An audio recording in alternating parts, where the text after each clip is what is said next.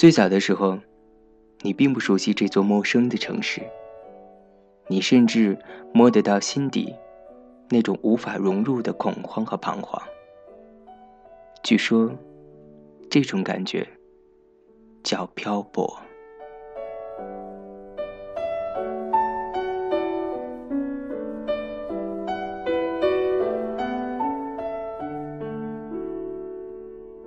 说自己随时做好了离开的准备，可是，不知从什么时候起，你拥有了第一张银行卡、第一辆自行车、第一件新衣服、第一个咖啡壶。这座城市让你拥有越来越多的物品，多到你害怕搬家，多到你不肯舍弃。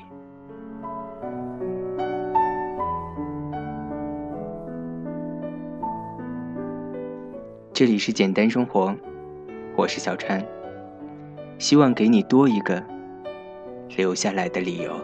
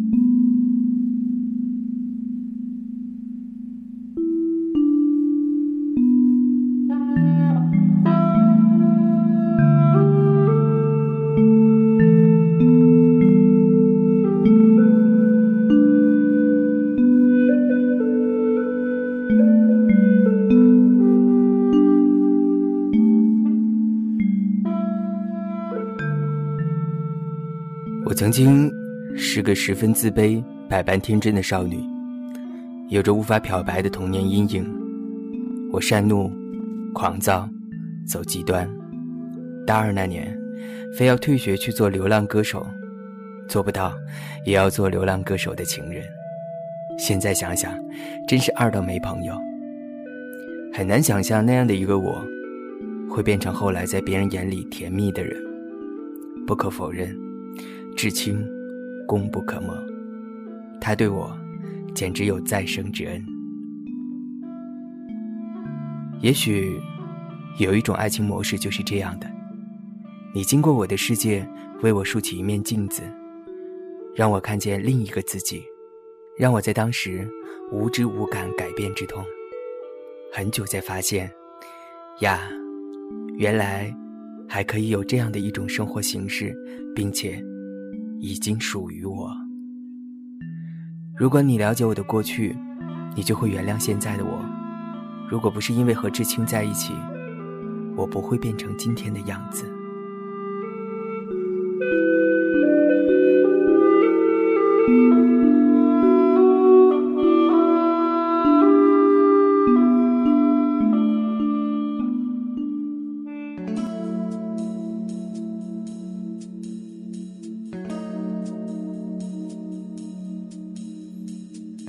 是一个初秋，在暑假返校大军里，我们相识。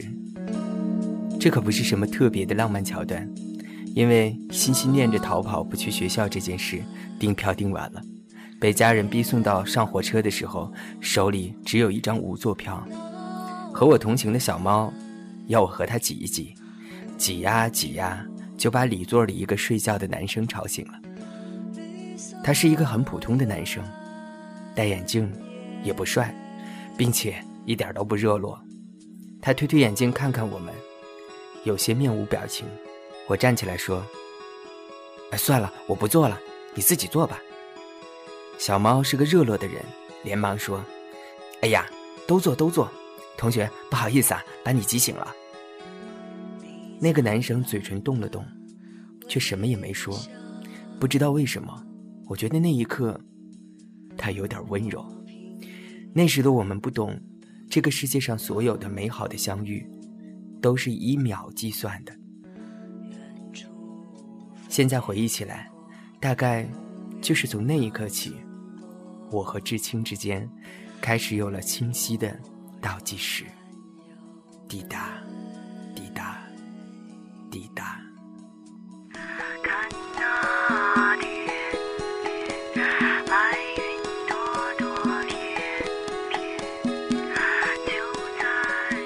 后来我们三个开始打扑克、喝啤酒，牌是小猫带的，啤酒是至清买的，奶奶塞在我包里的几根火腿肠变成了下酒菜。总之，车厢里十分喧嚣，我们贡献了一部分力量，谁输谁就喝酒。最后我醉倒在了座位上，醒来的时候旅途已经过半，小猫趴在我的腿上睡得正香，而那个男生。他正站在旁边，手臂支着椅背儿，艰难地打着甜蜜的盹儿。他竟站了那么久。我推了推他，他一下子就醒了，十分懵懂的样子有点动人。我对他说：“你跟我来。”我拉着他走到车厢尾部，那里有一个吸烟处，我们一起抽完了一根烟。我咳嗽了一声，一个念头突然的就挤到了我的嘴巴里。我说：“你要不要做我男朋友？”看那天边白云朵朵翩翩，就在瞬间，你出现在眼前。似乎那只是一念之间的事儿，勾搭一个小男生。既然我没有办法做流浪歌手。和他的情人，那我一定要和谁谈一场恋爱，立刻，马上，不能等。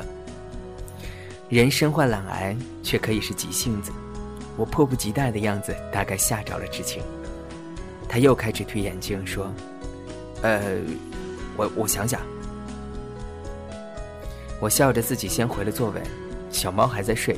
凌晨清冽的白光照在一车厢，形态各异、梦境各异的睡脸上。我感觉，我似乎已经吵醒了谁，是爱神吗？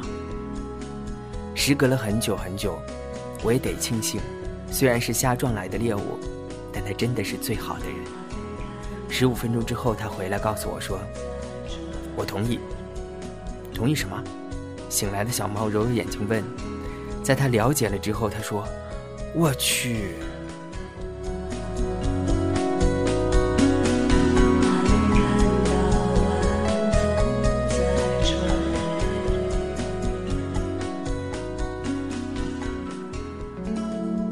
知青比我低一届，他的学校距离我的学校十五分钟的公交车程，走路要四十五分钟，骑自行车要三十分钟。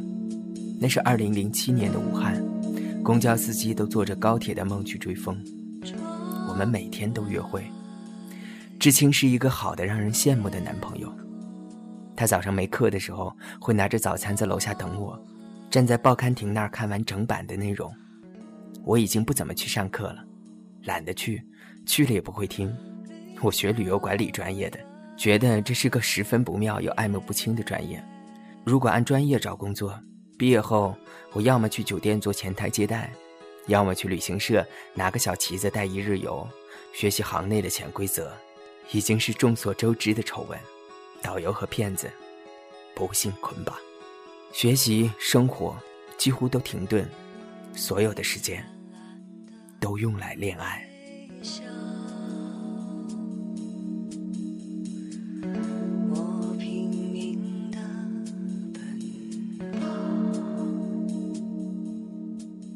知青上课的时候，我便去找他。离他学校不远就是崇文书城，我经常一待一整天。那时候我看了很多言情小说，在一日又一日漫无目的的阅读中，我似乎又看到了别的可能。后来有一天，我跟知青说：“我想写小说。”知青点点头，把我的长发绞在指尖，转圈又放开，说：“嗯，我支持你。”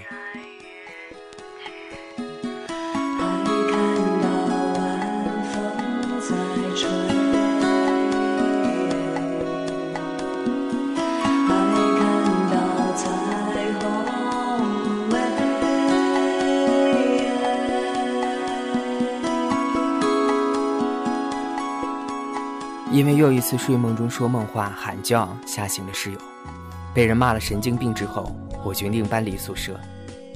志青帮我租了我们两个学校中间的位置。那时候，很多在学校附近有自建房的武汉人都开始种楼，一般盖四到五层，每层隔出五六间，有洗手间、厨具、床、桌子，只租给学生，价格便宜。志青帮我租的就是这种，一推门进去，我便满意极了。我们花了一整天去布置那个房间，我们在旧货市场买了衣柜、折叠餐桌、懒人沙发。一台旧式的电脑，还有电脑桌椅。我们租了一辆三轮车，花了十五大元，拉了两次才弄完。晚上，我们在楼下的小摊吃了烧粉肉丝，又一起回家，一切都收拾停当。我们一起躺在床上，静静的等待对方先吻自己。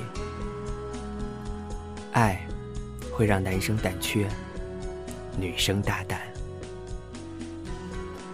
我主导我们的第一个吻，在相识两个月之后，唇齿交缠之后，我才真正理解恋爱的意义。前面所有的铺垫都是为了等到这一刻的到来。接吻，一定是人的天赋，没有技巧，声色不适，也还是会一直吻下去，因为这似乎就是一个仪式。神圣的，被过去的、现在的和将来的那个我所期待、所见证、所深刻缅怀。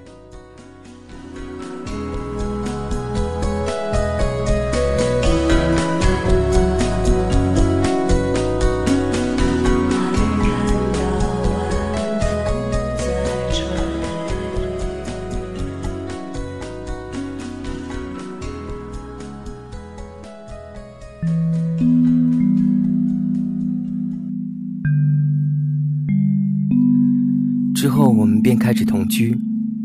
知青十分贪恋和我在小房间里厮守的日子，特别是在身体交付之后，难以启齿的隐秘快乐，加深了我们对彼此的眷恋，并且，在面对对方，似乎毛孔都放开了许多。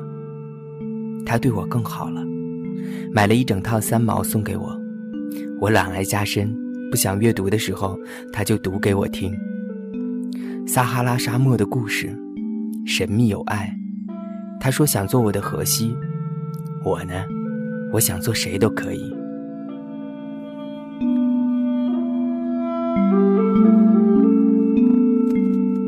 女生每个月的那几天，他都会煮好姜丝红糖水喂到我的嘴边。每次他怕我等，飞快跑向我时，因为我随口的喜欢，就把东西买来送给我时。扯着我的手走过一天的路回家，帮我洗脚时，刹那是永恒。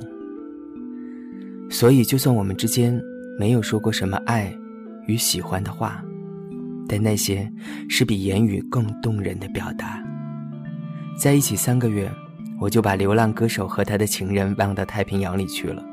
无数次，当我说起我的那些漫无天际的想法时，他都认真的听。他从来没有嘲笑过我，他从来都是说：“好啊，我陪你吧。好啊，我相信你。好啊，一定能实现。”就是这样，知青用他近乎愚钝的良善，在不知不觉中，把趴在地上的我悄悄地拉了一把。我坐起来了。我站起来了，我开始远眺，并怀有可以看得见曙光的希冀。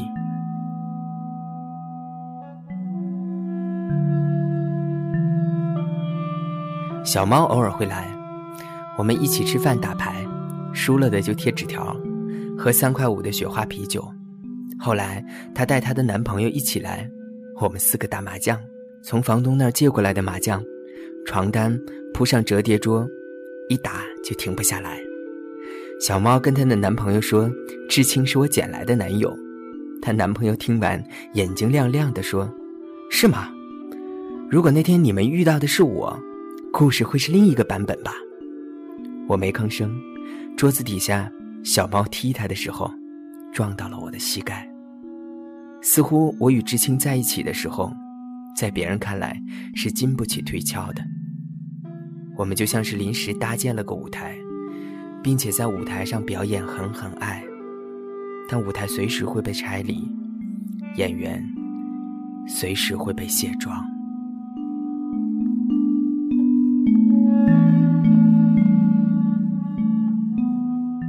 二零零九年我毕业，武汉的房价从零四年的三千涨到了七千。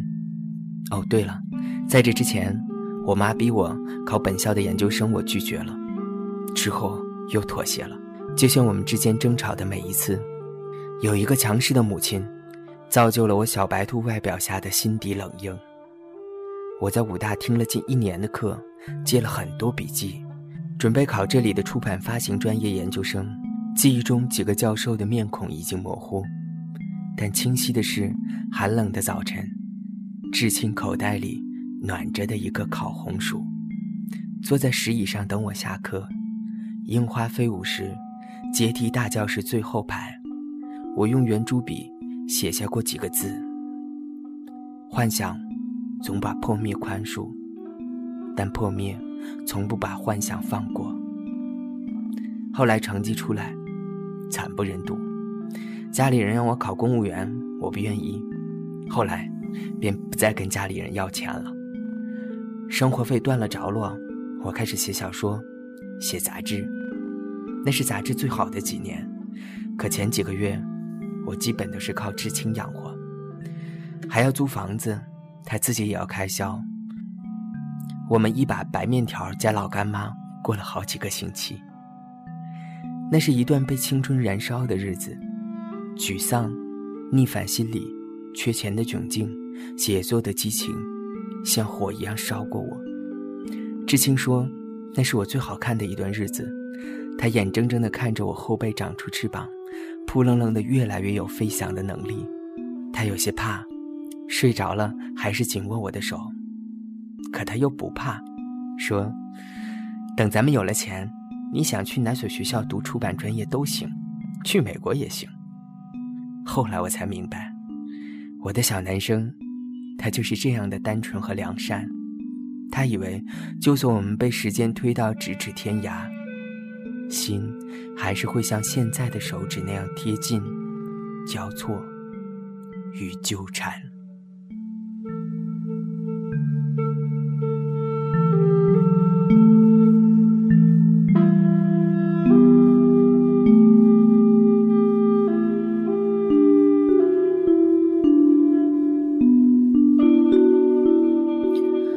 猫曾经说过我，爱点太低，否则也不会随便在火车上就勾搭了一个男朋友，并且在一起那么久。他也曾经说过知青怒点太高，于是悄悄地对他笑了一下，他就什么气都没有了。小猫说这话时有点酸溜溜的。他和那个一起打麻将的男生分手了。他说，本来还觉得他挺有人样的，可后来跟你们家知青一比，就觉得他还不如一条狗。是你提的分手吗？是他提的。小猫边说边开始哭。他还赶我走。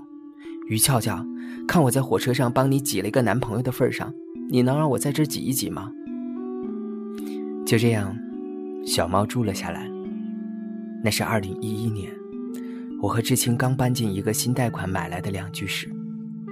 小猫一住就是三个月。白天，知青去上班。我和小猫窝在家里，我写稿子，他找工作。晚上，小猫做点饭，或者我们一起出去吃，再溜达着散步回来。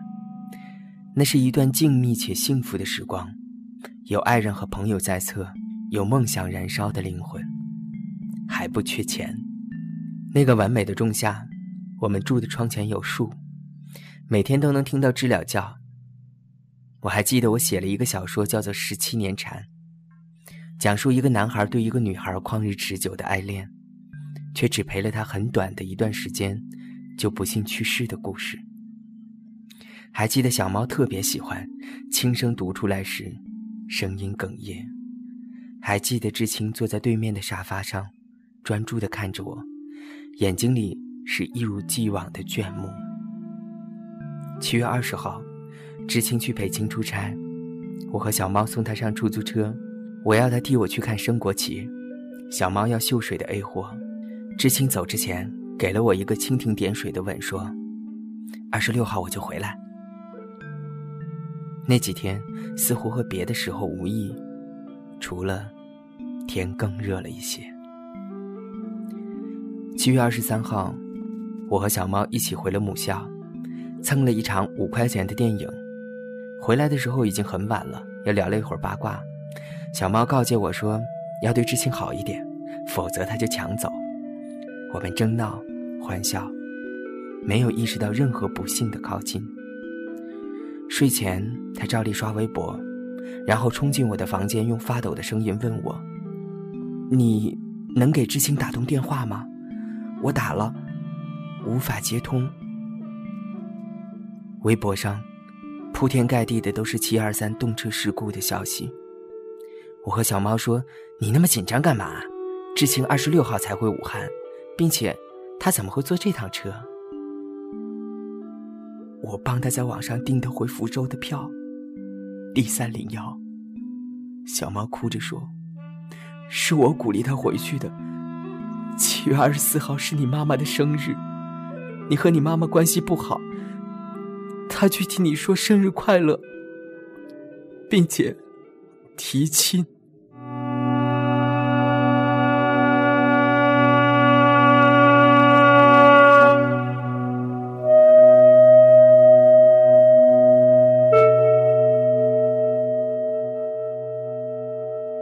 我曾经问过知青，为什么待我这样好？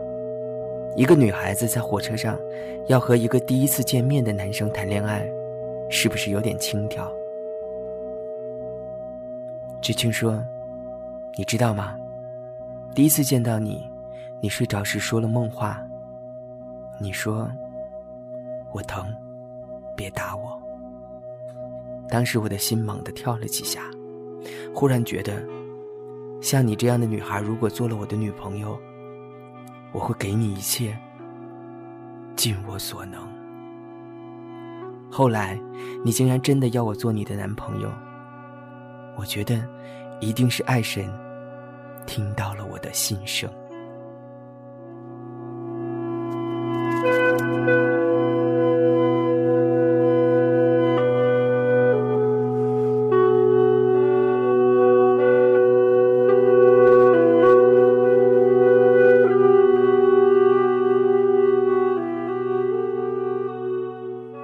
妈的关系不太好，我有个弟弟，我的家庭重男轻女思想严重，因为弟弟我没少挨揍。我妈打我最狠的一次是弟弟还小的时候，我偷吃了从国外带回来的只能弟弟一个人独享的汉斯牌巧克力布丁。对，仅仅是因为一盒布丁，我妈打断了一根鸡毛掸子。前面说我一怒爱走极端。总是炸毛。曾经是至亲抚平我的愤怒和毛发，现在又炸起来了。在失去至亲之后，我和小猫绝交了。有一次很偶然的，我在外面遇到了小猫的前男友，我上去二话没说就扇了几个耳光。后来他报警了。我在拘留室坐着的时候，满脑子都是。如果不是因为他和小猫分手，小猫就不会住到我家，也不会干涉我的生活，也不会自作主张的去给知青订那张火车票，我也就不会失去他。我做不到原谅，不管是对我妈妈、小猫、她的前男友，还是我自己，直至今日。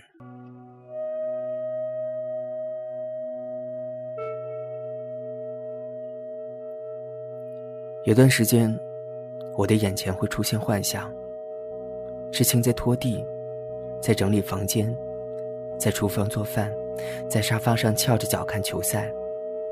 我喊他：“老公，老公，我要喝水。”他笑眯眯的对我说：“俏俏啊，渴了就要自己倒水了。”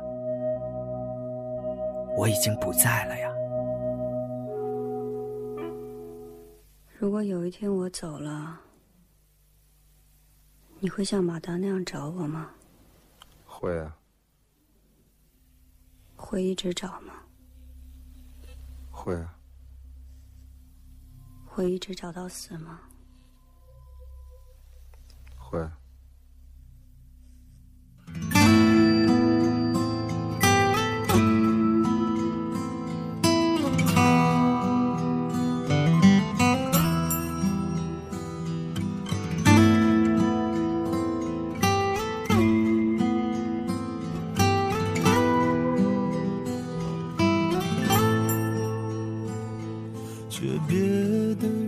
幻想总对破灭宽恕，破灭却从不把幻想放过。他是爱神派来经过我生命的天使，与我共舞后离去。他离得越远越久，我便爱他越深。后来我有了新男友，和知青一样，戴眼镜，傻呆呆。很良善，我爱我的新男友，用知青爱我的方式，把自己活成知青的样子，是我对他最好的纪念。只有假装自己是水，似乎才能解渴；只有假装自己是光，似乎才不惧黑暗。只有假装自己是你，才能感到你。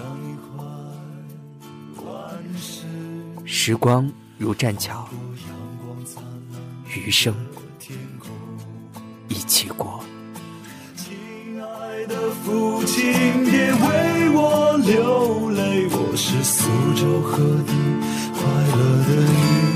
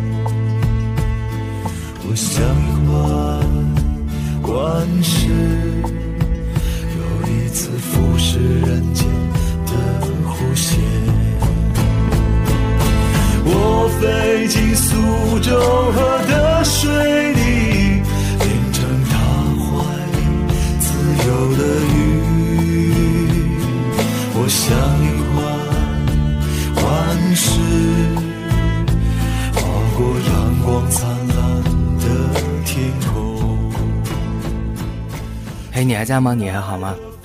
我是小川，现在北京，好久不见。这是我很少有的在做节目当中，在节目的最后才跟大家打招呼。只是因为这篇故事实在是非常非常长，我怕在有限的篇幅之内读不完。刚刚读的这个故事名字叫做《爱神听我说》，来自于李和熙。这是。李和熙送我的一本书，也是他最近新出的这本小说集，名字叫做《所念人，所感事》。我如果没记错，这应该是开篇的第一篇。说实话，做节目很久了，我很少在节目里面边读故事边哭。我们这个小系列，转眼就快到一百期了，能让我边读最后眼泪止不住的故事没几个。这是一个十分虐心的故事。这个故事的中间，我曾经一度的以为，也许是她的好朋友，就是那个闺蜜小猫抢了她的男友等等。谁知道没想到，最后结局是这样。爱情里面有很多很多的难过、创伤，甚至说所谓的天怒人怨也罢，飞来横祸也好。有的时候我们喜欢看爱情故事。其实最大的理由不在于他们有多狗血，而在于，通常前面铺陈的十分美好，都会更加的反衬结尾的惨烈。以前我在节目里面说，有的时候我们在爱情故事里面哭，是因为你在别人的故事里面看到自己的影子。熟悉川叔的朋友应该都知道，川叔前一阶段出了一本书，是关于职场的。接下来呢，可能还要再出一本书，也是关于职场的。很多人曾经问我说：“川叔，我现在有一些情感的故事，或者是情感的困惑，想跟你说，可以吗？”我说：“不行。”我说：“我不想再回答情感故事了。为什么？因为不论我们在爱情里面活得多伤心、多卑微、多么趾高气昂、多么心力憔悴，其实百分之九十九的时候都是因为……”我们愿意。这个世界上有至今还一直活在爱里的男人或者女人，爱情对于他们来说是生活的全部，但对于我而言，现在似乎已经不是了。我想，这就是成熟所要付出的代价吧。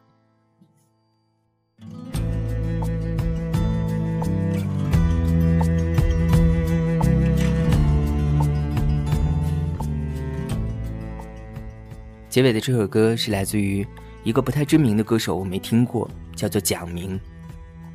这个歌曲的名字叫做《苏州河》，给贾宏声。开头的那一小段，就是著名的电影女星，也是我比较喜欢的电影演员周迅，在《苏州河》的开头说：“如果有一天我死了，你会像马达一样去找我吗？”你会一直找下去吗？我很喜欢这个音乐的开头，因为他把最后一句话去掉了。最后的那句话就是：“你骗人。”亲爱的父亲，别为我流泪，我是苏州河里快乐的鱼。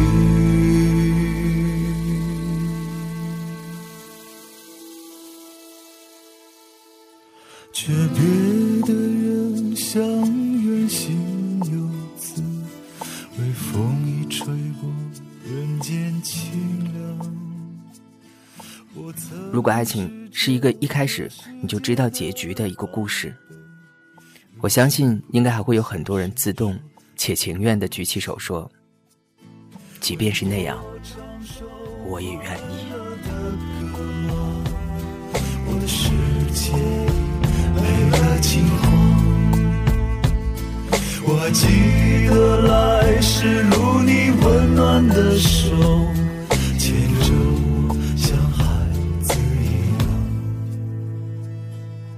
今天的节目就到这儿了，再次感谢你的聆听，我是小川，拜拜。